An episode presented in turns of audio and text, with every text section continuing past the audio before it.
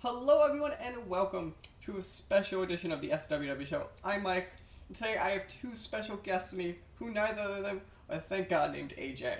I have both, I want to hopefully get these names correctly because they're a little bit up north, Colin and Robin, is that correct? That's correct. Oh phew, thank God, I was very concerned. The names had me very just concerned if I pronounced them correct. So, the reason both of you two here today is talk about Museum of Other Realities. Um, you guys together, I think, are part of what, it's More Museums, how you pronounce your studio's name? Uh, yeah, the Museum of Other Realities, or the More, as we call it, is a virtual reality art museum, which showcases art from artists all around the world, and you can visit it from anywhere there is a headset. So, I think that's maybe actually a good place kind of to start then is, can you guys talk about, like, where did this idea come from? Because because on face value, it, it's an idea that, like, I feel like every designer's point has always been like, I want to make a museum in V R, but, like, you guys found a way to actually do it in a very unique, and I feel like only a V R way, because this museum could never exist. Well, I think you really hit the nail on the head with the uh, comment on only a V R way. Um, you know... I feel like it is kind of an obvious idea to an art gallery in V R, but I think what separates us from what a lot of other people are trying is that we only show art that is made specifically for V R. The way we approached it was maybe backwards from the obvious route, where somebody thinks, oh man, it'd be great to do an art gallery in V R, then you could like see the Mona Lisa from anywhere. Our approach was more from the, um, oh man, there's so much amazing stuff people are making in V R, we just need a way for people to see. So the Museum of Other Realities is dedicated specifically to art by artists who engage with V R, and so we don't show, you know, uh, we're, you're not going to see any Matisse or Dali sculptures or anything in there. And uh, philosophically, we think that's a good idea because that stuff looks better in the real world, and all the stuff we're showing looks a lot better in, in V R. You can never do it in the world. Okay, so on face value then, to like, part of the whole, like, thing I know with you guys is, like, as you even point out, like, everywhere, is, like, you like to support artists and, like, get artists around the world. So, how do you, like, like, find these artists you, like, I want you in my museum or whatever? Well, in some cases, we will reach out to the artists, uh, and in other cases, more often than not, it seems that these artists have networks of artists that they're in touch with and working with, and if they have a positive experience with us, then they tend to spread the word and invite other artists to our gallery, and we kind of get to go from there a lot of the time. So we're very fortunate to work with a huge number of talented people, and it's just kind of snowballed over the last couple of years. That's that's very interesting. So do you guys have like any of those like pieces that like on top of your head whenever you like start talking about this game of like w like your favorite pieces you've seen? Well, oh man, no, go take it away, Colin. I mean, I don't want to say anything is my favorite. We're showing a lot of really good stuff, uh, and we've got also there's a bunch of stuff that we're not currently showing that I'm really excited about showing. Um, but we show a lot of amazing stuff done in uh, V R tools like Tilt Brush and Medium and Masterpiece.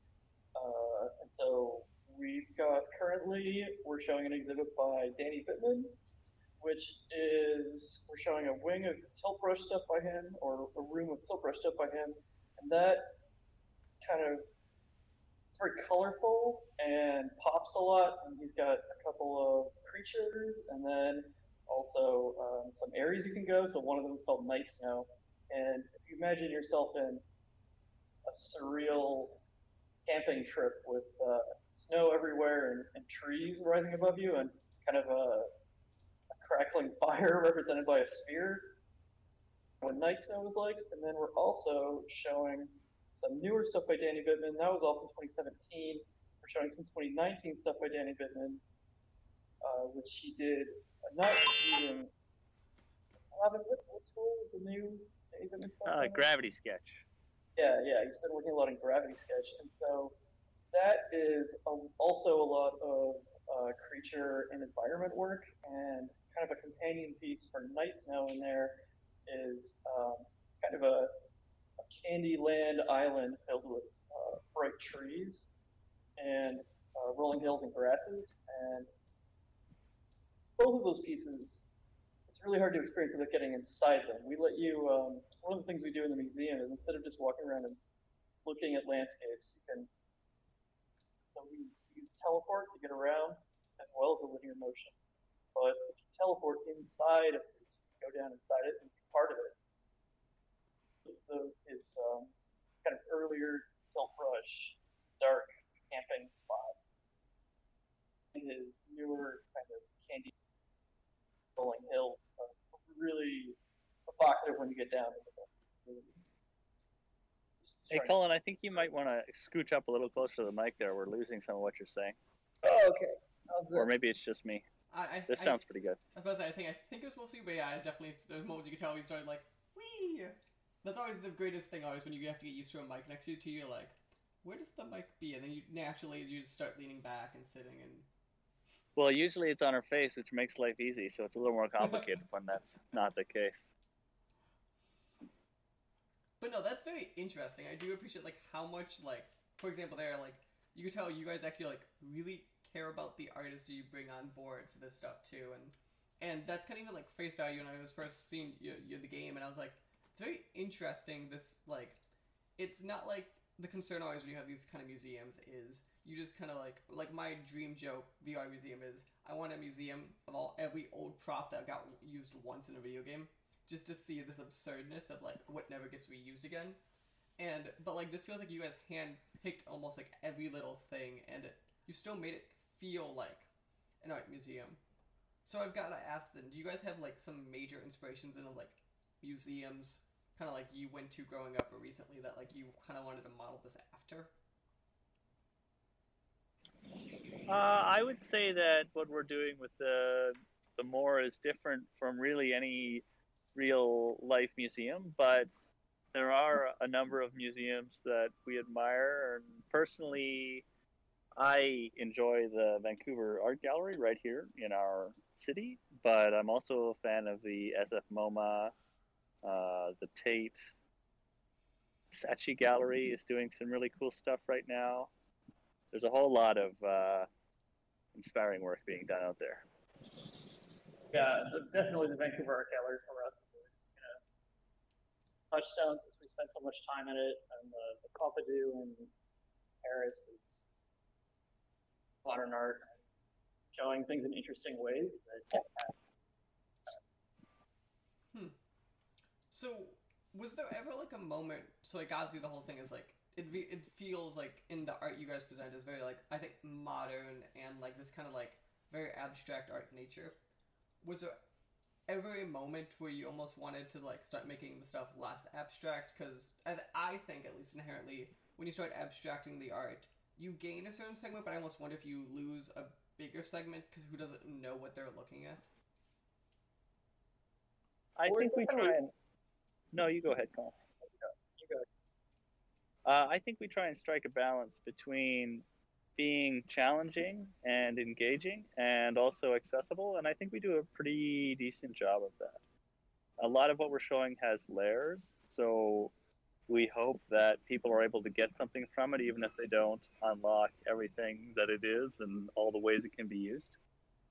And we also try and provide a space for pieces which can be enjoyed more thoroughly if you're reading the write-up or speaking to the artist, but can also be enjoyed uh, in a very accessible and surface level sort of interaction. I think would be, that's what we strive for with most of what we show. Okay. I, I, I think it's, it's very interesting. So now I kind of want to jump into, so now we have a general piece of the game. I kind of want to jump into kind of like the harder stuff of it, which is, which to me is like, you guys to begin with are an early access game. And I think inherently your early access and your V R game, which has obviously inherent challenges to it, I think the first thing I kind of want to start with is were you guys concerned with almost like the stigma of early access, where it's not just like games incomplete? It feels like early access recently have started had this stigma of like, oh, it's not like even a game, it's like this not done stuff. And how do you guys kind of like try to push away from that? First, early access was just a really obvious, it's just, it was really obvious for us to go with early access because the museum isn't like a video game where you finish it and it uh, and you consoles. Every month we do. Hey, ca- if you don't mind, Colin, if you could lean forward just a little bit again. Oh. Wait, is is this the mic it's using? I yes. think that's the mic you're using. That's the mic. Oh, my apologies. No, you're fine. I've been using the wrong mic the whole time. The rest of it I was able to hear fine, and I was like, wait. All right, all right. Uh, oh yeah, early access. So early access just makes a lot of sense for us. Uh, since the museum is going to be growing forever, we'll always have monthly shows. Um, there's no kind of goal of completion for the museum. So for us, early access is kind of more of a label than it is, um, if you will. Like, it's always going to be growing over time, and right now we don't think it's it's quite what we're willing to call one point oh. Um, playing. Uh, yeah, I mean, we're always going to grow over time. We don't think, you know, we're not willing to put a one point oh on what we have right now. We think it's a little small. There's, like, features that aren't in place. Our multiplayer isn't where it should be. And, you know, early access is just a really great way for us to get feedback from Uh, visitors and grow over time with uh, you know, a base of people that are willing to be engaged part of the process rather than people who are just looking for, say, a quick fix. So you almost inherently then feeling like early access is the best way almost in modern times to describe a game as like a lot, not alive as service game, but almost that mindset. But you think early access is the only inherent label for that? I mean, I think anything labeled as a beta, you could run it yourself. Um, you know, a lot of our friends run their own betas, either privately or externally. Um, early access on Steam just has a lot of uh, a lot of infrastructure support for it, so it makes it really easy for us. Um, you know, we're not looking to do another advantage for us over early access in terms of um, marketing and money matters is unlike a typical game. We're not looking to have kind of a massive first week and then expect to see trails sales slide off over time. We expect things to grow month to month, so we don't think there's that same risk inherent in early access that kind of a one and done video game would. Mm-hmm. Okay. Because it's...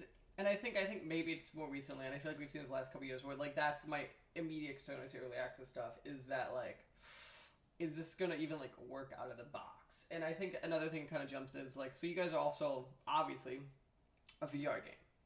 And I think we can all agree, because I do enough development stuff, too, where I go, V R is a market, like, we all wish was bigger, and, like, how many headsets are out there and how many people have multiple headsets. So the next thing I want to talk about is, so, like, So you, you right now support, I think it's the best way to call it, it's like the core, what I call the higher end P C market. So like Vive, Rift, and now Index. Is there like a world you guys want where you can make this more like mobile friendly and start expanding that mindset, or you, because of like the bottleneck you'll hit with this major market? Uh, well, a couple of points to that. One, yeah, obviously uh, as V R developers, we appreciate that the market is still small and growing. Um, one point to that is that we are, we're here for the long run, so we're here, we expect the market to grow over the next few years, and so we expect to grow with it. Um, and then point two, which is reaching other headsets, I mean, we are as excited about, like, Quest and the mobile headsets as anybody, and as big fans of them as everybody. So we're definitely looking in those directions. Um, we hope that will happen. Obviously, there's some challenges for us. The uh, art that artists are rendering, making, they tend to make with a high-end headset, and so that it tends to be expensive to show. Um, but there's always ways we can find to show stuff on, on lower-end headsets. Yeah, because I always picture, like, a lot of, I feel like, V R games, like, who start doing it, you can always kind of tell when they make stuff for those, like, somewhat lower end of headset. You, like, you can tell it's the same game, but, like, you kind of try to give it the, almost the mobile treatment is what we'd always look at it, like, the same idea, and I could see where you don't want to, like, compromise the art, art vision at the same time. Yeah, I mean, that's such the perfect way to put it, you know. I mean, for us, visual fidelity is the entire point of the thing, so we can't go taking stuff made for a mobile headset and then hoping that it will wow people in a tethered headset. Okay. So, also with V R then, was there ever a world where you guys looked in this and gone, well, maybe we should try to, like, see if this would also really work in two D two? Or is it in your head this, like, physically only possible in V R, even if it's, like, you wouldn't want to release two D because it's a lesser experience? Too much of a lesser experience. Yeah, I don't think we're ever going to release a version on a flat screen. It's just not the same. And a lot of our creators aren't creating on a flat screen. So, you know, that's really what the museum is about, is uh, spatial computing and spatial understanding of the art. And I think that a lot of that is lost uh, if you port it to something else. Which is not to say that other experiences don't work on uh, a flat screen, and there's been some really great examples of people doing crossplay, but I think for what we're doing, uh, at least for the foreseeable, headsets are where we want to be. Okay, so I'm kind of curious as I wrap up this kind of like V R talk for a second, is um, what is there something that you guys feel is missing in V R right now that you think would massively help either your development or the museum itself? I mean, I think the big things missing in V R right now are actually not hardware related. I think they're all software related. I've actually thought that since, like, last year, since the Vive and the Oculus came out. I think that we have, like, technologically, that's, and tracking that is very compelling, and we just have to do a, a huge amount of design work to get there. There's a fantastic example of that, that uh, it's a system seller, everybody loves it because it's super well designed for V R and it works really in v really well in V R. And that's one of the reasons we're doing the art galleries, that the people really pushing an interactivity in V R are artists trying these crazy things. So I think what we're missing is actually not hardware. I think is a lot a lot of software people want to, like, just push it back on the hardware people because it's a the easiest thing to push them. Yeah, right. But I think it's actually us. I think it's just we need design work, honestly, is what V R needs. So when you say design work, do you think it's more like the designers or design tools to help you with V R? So my example is, like, one of the great things I think that happened recently, like I think like a year ago or so, is like Unreal actually made their, like, developing in V R, like, actually work. So you could actually, like, level design straight in V R instead of jumping in and out, which helps a ton once you get used to it. Yeah, I mean, I think those tools are what is going to unlock the designers. I mean, I absolutely agree with that, that the easier it is for people to play and make interesting, different, compelling experiences, the more those we'll get. Like, like I, I kind of wish, like, like the idea of, like, they talk about, like, dreams is going to be playable in V R, and I'm like, I wish that, like, that could, that idea can just expand further out and what you could do with that kind of ideas in other games. Yeah, yeah, absolutely agree. I mean, Dreams is a fantastic example. Like, I expect that to be a really fertile ground for the kind of design work I'm talking about. Okay, so coming up then, so you guys have been out now for a couple weeks uh, in early access, I believe. Yep. Is there anything, looking at this complete early part of this game being completely out for everyone, that you guys have, like, wish you realized sooner of, like, either stuff that you thought would work it didn't, or, like, lessons you learned in these first couple weeks of early access? Well, I think certainly we've learned uh... about some edge cases that we had no idea were going to manifest, and that's been incredibly useful in squashing a number of bugs. Um, we've gotten some really great feedback from people who are playing the game, and we're also able to point people who ask about the gallery to the public release, which is probably one of the best parts. Um, we're getting into our monthly cycle of shows, which has been a lot of fun. I would say it's been almost entirely positive, aside from, you know, a few gripping uh, moments sorting out mystery bugs. But yeah. Wow, that is. Sorry. I was gonna say, I'm just saying that's very impressive. I'm saying that like, that like you know, it was that positive. 'Cause I feel like I've heard so many stories of like the exact opposite. Yeah, we've also been working on the museum for over a year before we went to early access. Um, just kind of quietly as a very small team. Uh, we got became a larger team just recently uh, in the in March. We've had a lot of private gatherings just with artists and a lot of artists in the space. So what you see in early access is actually a lot of iterative design already in it. So we've learned a lot of lessons. We have a lot of lessons still to go, but it's definitely. It might be a little more refined design-wise than it appears on the cover. Okay. Great. I think, so I want to, as we wrap up here, I want to thank you guys for joining us and talking about, I think this is a very interesting game, and I think this is a perfect example of, of the type of game that, like, V R was made for, and I think so far the execution has been really great, especially for how early on it's going.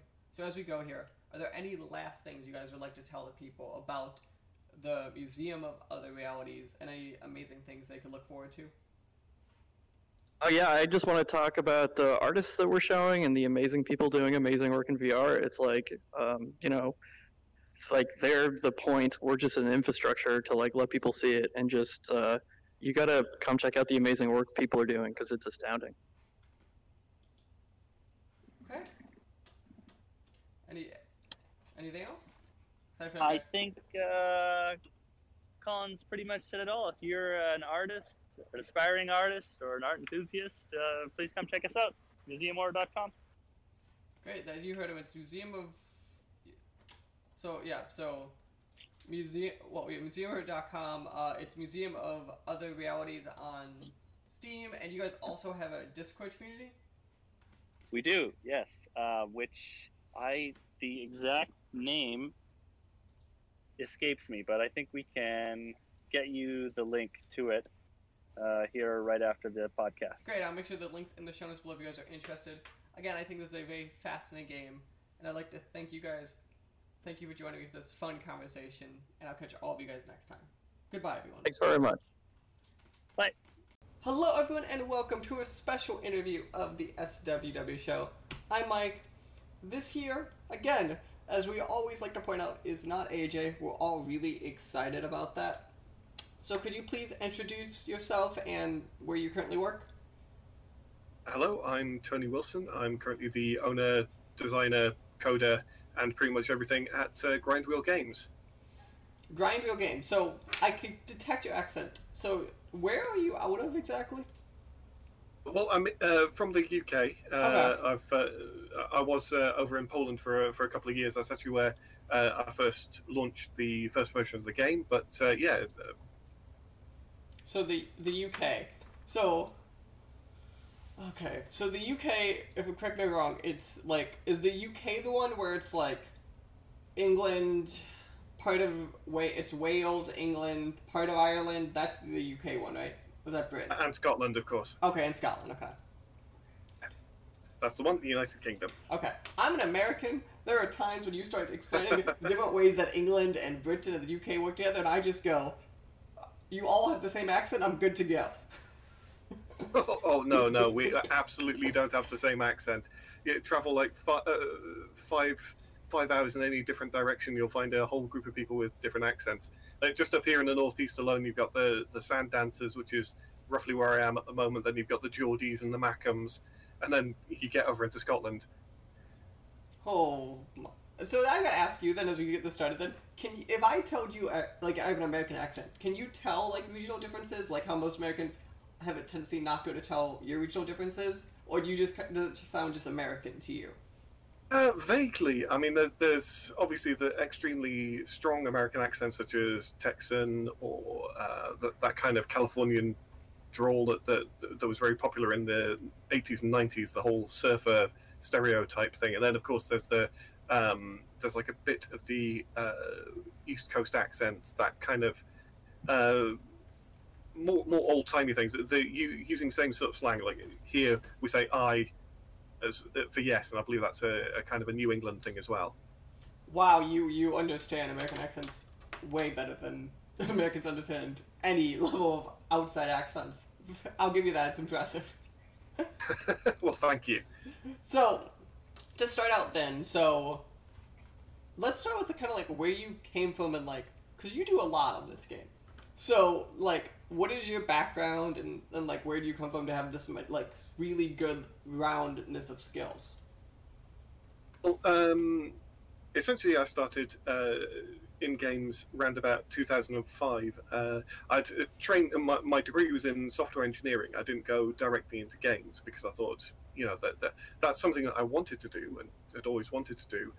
Uh, since I was very young, but I thought, no, there, there's no chance. You've got to have so much additional experience. You've got to have multiple released products. There's no way that's going to happen. So I went into software engineering as my main thing, expecting to work on uh, databases, uh, you know, g general I T stuff and, and coding, hopefully uh, joining joining some sort of uh, major company on, on that level.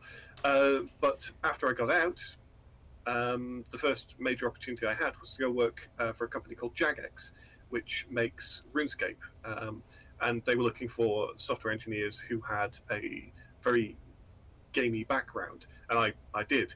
Um, basically, when we moved up here to the northeast from Yorkshire, uh, me and my brother got parked at one of the only games workshops that was open at that particular time. Well, this is uh, this is like mid eighties, uh, so it was one of the few ones that was there. So since from that point onwards, uh, me and him we'd been hooked into fantasy, um, gaming, all of this kind of stuff. And uh, video gaming was something which really kind of intrigued me because we didn't have a, a computer ourselves for, for a good chunk of time. We had an Amiga at one point, but uh, usually what would happen was um, because these machines were so expensive and so valuable, they'd be brought home uh, from, from schools where my, because my parents were teachers. So uh, the B B Cs especially, the back, those, uh, the old green screen um ones uh had to be brought back. So it's kind of, wow, the magic box, and you can play games on them, and it's it's amazing. So it was it was always kind of a dream uh, to get into that. So when Jagex offered me uh, the position, I went and uh, worked with them hmm. uh, a little over eleven years, uh working mostly on RuneScape itself. Wait, wait so you worked I, on RuneScape it, until like twenty sixteen? Yes, that's right. So so this is the question. So I never truly believed it. So you're telling me there were actually people playing RuneScape in twenty sixteen? I thought that was just a meme on the internet. No, uh, I, I'm pretty sure they're still playing it now. And this is no offense. I just, at a certain point I was like, every time I hear people say this, I go, because you know the majority of people, like when you talk to them, like play it, because like, because I love it as a kid, and I'm like, it's very interesting. Like this is like the M M O that like, hits the nostalgia, and that's the reason it's successful compared to like a bunch of other ones where they go, we have to evolve to survive. RuneScape has this like base foundation of everyone grew up with it. Yeah, and um, that's why uh, RuneScape Old School was. Did you hear about that? Yeah, I heard about that.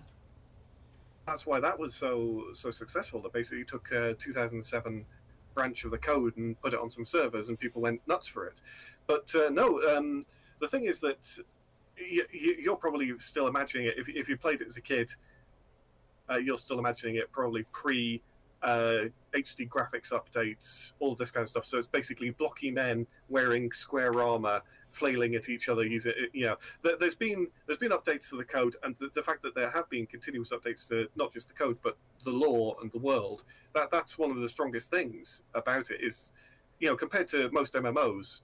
Especially the ones that died over the period that Jag uh, that RuneScape has, has stayed alive. Um, it's your your quests. It might have amazingly detailed background and lore, but your actual in-game quests are talk to a guy, get told to beat up twelve gold-dropping squirrels, and then come back to them. Hmm. Whereas ours are, you know, quest-wise, they're. I, I think. I mean, obviously that's that's a bit of a stereotype, but this is kind of one of the things. Out there is that the the quest and the writing was so much stronger. There was a lot more characterization. Quests weren't just fetch quests. In fact, I think the only major fetch, fetch quest in the game, quests. Hmm. Yeah, there's um, I think it's called One Small Favor, and it's it is literally, you know, you need to get an accordion, so you speak to the accordion guy and says, oh, can you bring me some uh, canvas? And you speak to the canvas guy and they say, oh, can you bring me a candle? And you speak to the candle guy, and you go all the way around the world doing this. It's it's basically a parody of the kind of fetch quests. Interesting. Yeah. So, uh, yeah, so effectively I worked there, um, like I say, for eleven years. There was a brief stint where I was working on the sadly uh, sadly dead side project, uh, Stellar Dawn, which was going to be a sci-fi game.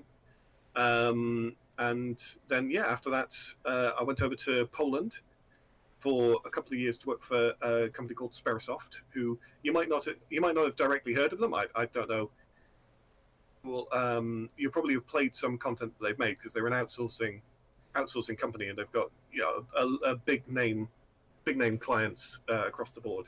Hmm. So uh, yeah, I went out to work for them. Uh, specifically, I was hired to work on uh, Assassin's what was Assassin's Creed uh, Odyssey uh, in a, a Quest uh, mission designer role. Unfortunately, that fell through.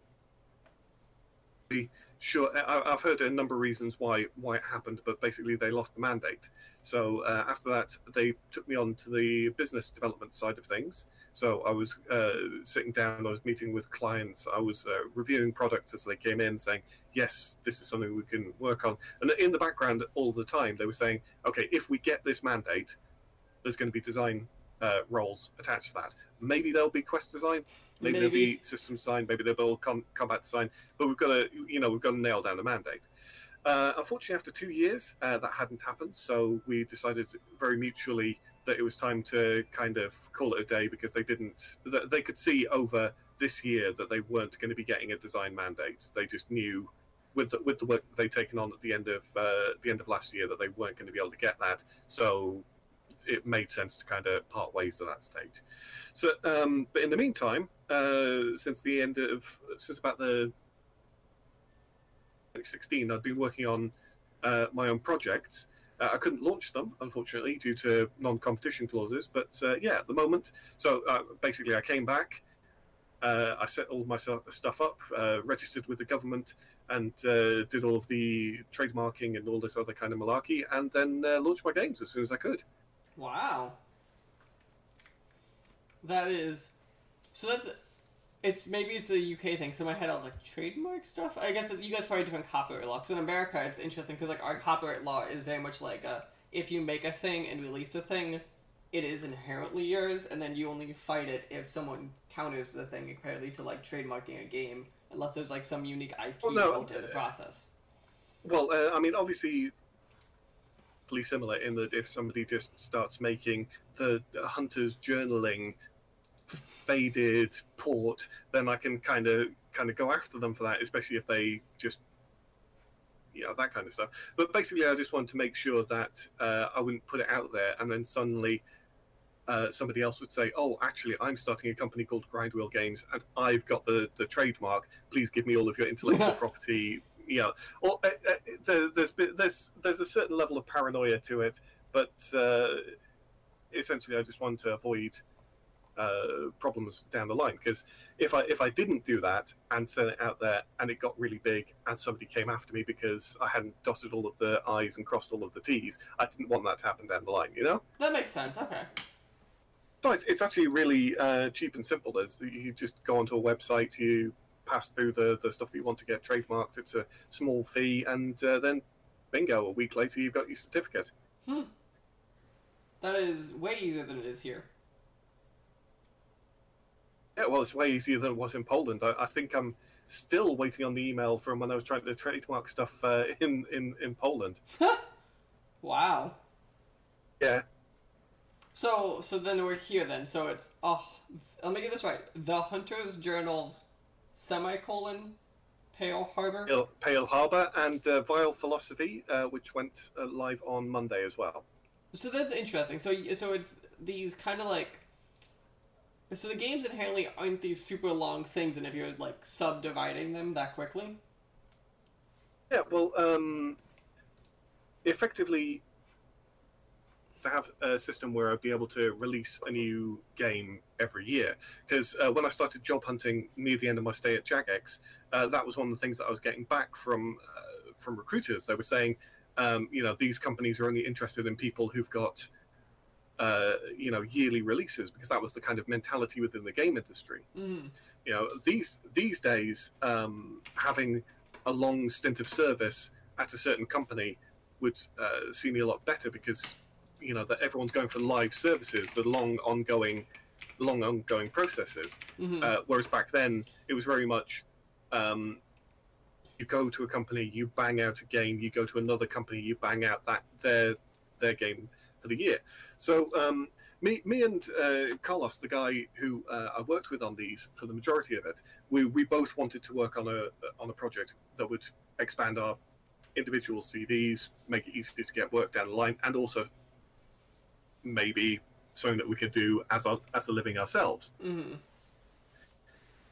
So, we started out with a, a very advanced Metroidvania idea, and we went, we don't have time for this. And we, we, we, we basically paired it back to, he, he, he had the time within his daily schedule to be able to do uh, chunks of two D art, and I had time within my schedule to write a story and a game engine to uh, to, to fit it.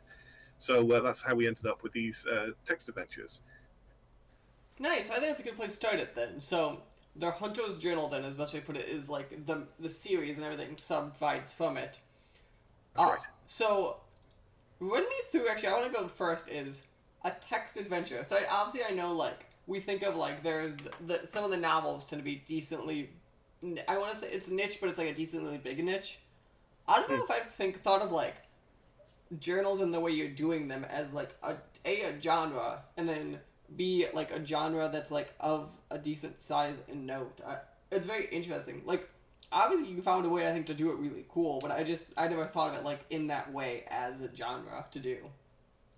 Well, uh, the thing is, I grew up with the old Fighting Fantasy books. Mm-hmm. You know, the, the those game books. I mean, Christ... Uh, They they were quite a big chunk of my childhood, um, so that that was obviously. I mean, we again we kind of pared down and pared down and pared down. At one point, we were going to be doing uh, actual visual novels, but then we realized that we didn't have time to do all of the, the backgrounds, all of the uh, different characters, and you know all that kind of stuff. So we then pared it down even further to we, we can have text on a page, we can have U I elements that are moving around, we can have still uh, art. On, we can have uh, specific page art to, to have as a gallery, um, but we can't, you know, and so it, it kind of broke down to that. I mean, I had been, um, when, I, when I was at Jagex, I'd uh, put forward the idea of taking a bunch of our quests and putting them on tablet in this kind of form, or in a more visual novel form, but that got, that got shot down. Um, it, it was actually where I came up with a handful of the, the ideas that eventually went into some of the U I. Mm-hmm. But because uh, again, we had phenomenal quests, people would want to play them. So, and there would be just little short things that you could do. But, you know, you sat on the bus, you've got your phone out, you've got your tablet out, you know, Kindle, but you know, you've got something to do, and you can just read. So you almost want to hit the like Kindle market, but like with gamers is the best way, almost I think, of putting it. Yeah, I mean, um, there were various people suggested I try and put it on Kindle or Amazon, but uh, yeah, especially with this kind of game, it would, you'd have to be scrolling up and down and jumping to page to page, which would uh, which would be inconvenient, except if you had a U I for jumping specifically to those pages, at which point mm. or I might as well be on have its own game on uh, Android, or uh, in this case P C for the uh, version with the voiceover. Mm-hmm. Okay, that's very interesting. So, so now that we're on that then, and the genre part then, so The Hunter's Journal, so basically, so the best, so you're a hunter then, and then basically you kind of like go through like a relatively short quest, I want to say, it's like, it's forty page, it's like, it's a little over forty pages, but like, when you're actively doing it, it's a different length than obviously if I just say it's forty pages, so like, kind of, so, yeah, go on. Yeah, I mean, the, the, the main critical path, if you're going to hit the, the good ending, uh, fifty-odd pages. Mm-hmm. Uh, same with the, uh, the the second one runs at about uh, one hundred sixty-odd. The third one's around about one hundred sixty-odd. The fourth one, which I've just uh, got the critical path done for that, is again, it's pushing one seventy. So, yeah, it's, it's uh, depending how quick you read and uh, if you get the right answers, you know, It's it's quite short, but then again, these old Fighting Fantasy books, if you know what you're doing, you breeze through them in half an hour. If you don't, you mm. can take several days of backtrack. If you're doing it legit, if you're not just sticking bookmarks in every page and jumping back to a bad decision and and reversing it like that, then it could take you quite a while. Mm-hmm. Okay. Yeah, they're, they're short little, short little digestible, uh, they're self-contained stories.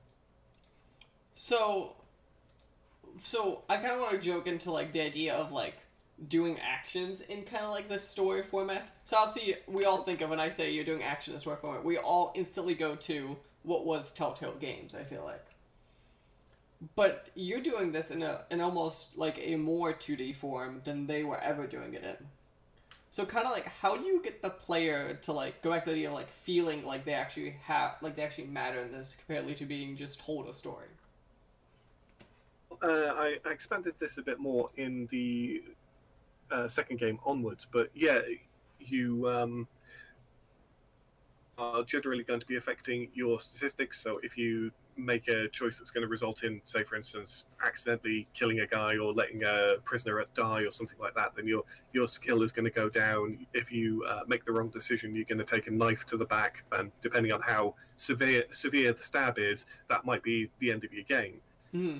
Um, in the second one onwards, there are uh, a lot more, you know, I'm not going to say Telltale-esque moral choices, but there are situations which will significantly affect the game further down the line, and you might not realize that at the time. Mm-hmm. Yeah, it, it is a bit more um, two D. There's not like... Um, It's not like, uh, say, for instance, it, it, it's not the length. I've not taken, say, for instance, the, um, a whole Dragon Age um, game and condensed it down into into the text form. It's, um, I, I had to kind of limit myself as well, because if I if I made it so that there was uh, a whole bunch of options, there could be options on every page, I wouldn't stop writing. Uh, as in, like, a, an unlimited number of options on every page, and I wouldn't stop writing. I had to make sure that I was able to get each of these done within a year. Right. That makes sense. Th that's just very interesting, I think, of, like, finding that inherent balance. Well, well, like, well, on your end of, like, time and work, and then with the player's end of, like, we all know if all of a sudden you give a player a thing that they feel like they don't have agency in, you actively lose it quickly. But at the same time, you don't want to also like front load all of your choices, so when they hit the middle of the game, they go, wait, that was all the choices I could actually make.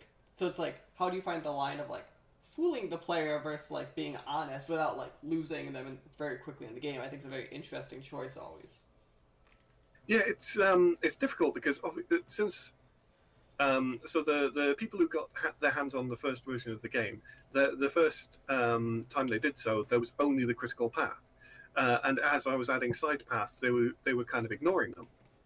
Mm. Now, when they got their hands on the second game, that one was fully written, all the paths in, and uh, so there wasn't an immediate uh, choice of solutions. They didn't just they didn't just know the answer. They were thrown into the maze, and I saw some very uh, interesting results from that.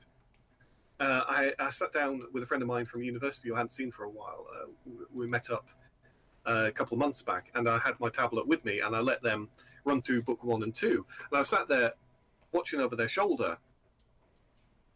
Obviously I was hanging back, I wasn't giving them any clues, and just seeing how interesting it was that I was that they were coming up to choices that I thought were obvious, and they were going nope, and taking uh, taking one of the the other side paths. Now normally there's there's uh you know, at the very least, there's a lot of... Uh, the vast majority of the pages give you at least two choices of how you're getting out there. There's not a lot of big strings of just hit next, unless you have the wrong path, and you should be seeing an option for, actually, you did something earlier, so you can talk to this guy, or you can use this object, but you didn't get them. Hmm, okay. You know, so that, that will generally be where, you, where you're going to see a long string of uh, just hitting, hitting next. You, you're going to be seeing these options otherwise. Um, and, but yeah, it, it's so weird to see people playing it and just going, it's obviously not the way you're supposed to go. But, but at the same time, trying not to say that. Oh, I've done enough playtesting where, yeah, it's literally, like, I've learned, literally there are times when I'm, play, like, leading a playtest, I just go, here's the game, and they go, where are you going? I go, I go, just look at the camera, I, I just have to walk away, because I don't, like, it's this inherent nature of, like, but do the thing, or what do you think, or try this thing, like, you just want to pipe in. Yeah, I mean, there was, um, there's two, uh, kind of, uh, that I remember from back at Jagex. Uh, one of them was when we were doing a playtest for some executives uh, on Stellar Dawn. We had uh, we had them running through one of the end game raids, and one of the guy was like, kept on complaining that he couldn't, um, he di he didn't know what was going on, and we were t we were giving him instructions, and people were the other teammates were yelling at him to do some stuff, and he was like, I, I don't know what you're talking about. Turns out he refused to move the camera. He, he couldn't see anything that was going on. He was just um, he was just st he, he, he, his camera was left in the exact same position as when he spawned, and uh, he was just kind of clicking roughly uh, on the mini map, uh, and obviously couldn't target enemies or any of this other kind of stuff. So he had no idea what was going on during the boss fights. That's so interesting. And this is like, no offense, because I'm gonna stick the honest truth. We need executives and business people in the games industry, but they are the either. They are the best bug tester, but the worst play testers in the world at the same time. Well, I mean, it, again, it, it kind of depends, because as the other people seemed to know what was going on, that they were they were kind of pushing through. It maybe it depends, but it very much I feel like I feel like if we get like because there's like two types I think of business people in the game industry. It's business people who came from business and business people who worked their way up through games. And I think it's the business people who came, like, external business people are the ones I always go, you could you could play the game.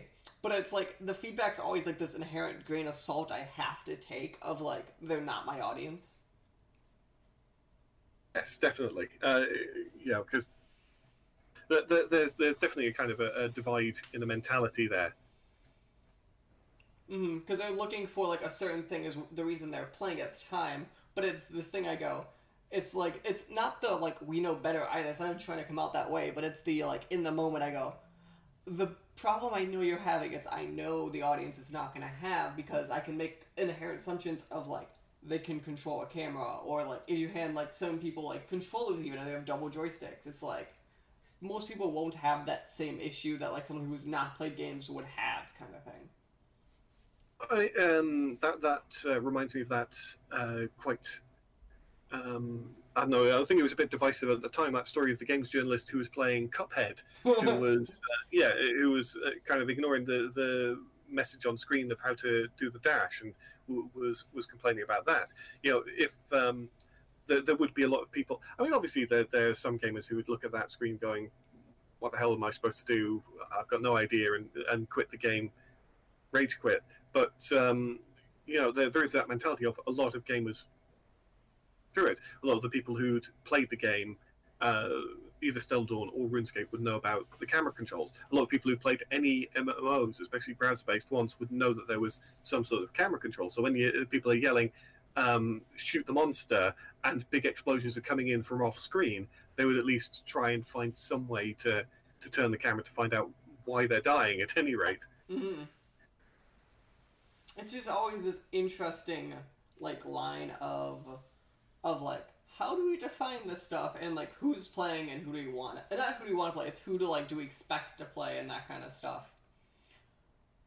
But kind of back to this kind of, as we get towards the tail end of this, I was curious. So, you released the first game, Pale Harbor, I'm going to say roughly a little under a month ago, and then you released Hunter's Journal about a little week away from recording this. So I was curious, kind of, like, the feedback you received on these games, kind of like versus what you expected, and kind of like did it meet your expectations? So um, the the the main so I received uh, a chunk of feedback around, about the U I, mm. which uh, and some decisions that were made with that. Now um, the main one is that effectively combat is not hugely interesting. Um, I had made uh, changes from the first to the second uh, book and further onwards to make it more interesting, um, and there were some things that really can't be fixed without a U I rework, and I've sent this up the line. There were a handful of uh, decisions that I, when, when I was called on them, I was like, that, that doesn't make sense. Uh, the biggest one was that previously uh, error messages mm-hmm. come on. Uh, the, the U I is laid out that uh, the, the screen itself is the book, so you've got the pages are open, you've got text and you know pictures, you've got little bookmarks and ribbons that you, you tug to go to the appropriate pages. And um, on top of that, your uh, U I for your character sheet and uh, little notes and additional stuff is pieces of torn off paper. Mm-hmm. And uh, you, when you got an error message, a little appear on the piece of paper and just kind of scroll into the screen, and you could click on it to get rid of it. And usually when people were playing it, when I'd seen them, they would tap that and it would go away. Mm-hmm. And this actually kind of ties it, ties into the, the thing which you were saying before. And the person uh, who gave me the feedback was like, you know, I could I realized I could get rid of it, but it was still quite intrusive. Um, and I started them coming in at the bottom of the screen and working the way up to the top. So if you called in multiple ones, then you, they would kind of progressively get higher up the page. Mm-hmm. You would scroll in, you'd get rid of them. If you didn't, then they would scroll back off the page. And, uh, you know, they said, you know, it scrolls in very, very slowly. It's quite intrusive, and they hang around too long. So I looked at it again and thought, you know what? Yeah, they're exactly right about this, and reverse the whole thing. So now when you get an error message, it Same same U I element until we get an upgrade to it, but it pops in at the top of the screen, no scrolling, stays around for a couple of seconds, bang, disappears. No no fuss, and you can still click to get rid of it if you want. So it, it's this kind of the, the the kind of stuff that I could take care of from my side. I got uh, got out of the way as quickly as possible. Uh, the stuff that requires U I sent over to Carlos, but uh, you know we'll we'll see what time he's got to be able to fix that, and when he does, it'll be implemented into the games. Nice. Well, that's very interesting, and I'm excited to see kind of like how the, this kind of series of games kind of evolves over time as you keep working on them. Um, I want to thank you for joining me for this, I think, fun discussion on the games industry, your games, and all of that fun stuff. So the way I like to close this is, so your game series is The Hunter's Journals. Uh, one is Vile Philosophy. You think I'd be good at English because I speak it. And the other is Pale Harbor. Could you, so obviously you can find these games on Steam, any other place you want to pimp out your games, place to find uh, you or your studio? Uh, yes, you'll be able to get, um, Pale Harbor is now back on the Google Play Store, uh, period, because of uh, some interaction between Unity and th their storefront. Uh, Vile Philosophy is going to be going up there uh, soon as well. Um, and as soon as I've got the, the time for it, I'm going to be trying to do an Apple build, but at the moment it's it's Steam and it's Google Play. And uh, thank you for having me on. It's it's been it's been fun. Thank you very much. Yep. And again, remember, folks, you can find the S W W show. It seems like every couple weeks with some random stuff. Otherwise, we have our normal podcast and movie club every single month. Remember, me and my friend Dan are doing our Borderlands podcast leading up to Borderlands three. Check those out all on the S W W feed. Remember, you can find the Hunter's Journals on Steam and all Google Play Store, and hopefully one day the iTunes Store, just maybe. Again, thank you for all for joining us, and have a good night, everybody. Thanks. This podcast was a product of the S W W Show. You can find more at the S W W show dot com, or facebook dot com slash the S W W Store, or twitter dot com slash S W W. You can find out more about Mike at Mikey underscore Maroney on Twitter, and more about A J at Losibor on Twitter. Remember, new episodes come out twice a month, one focusing on the new entertainment news and one focusing on Movie Club, so a new and an old movie. You can find out more again at the S W W show dot com. You can find the show on podcast services around the globe.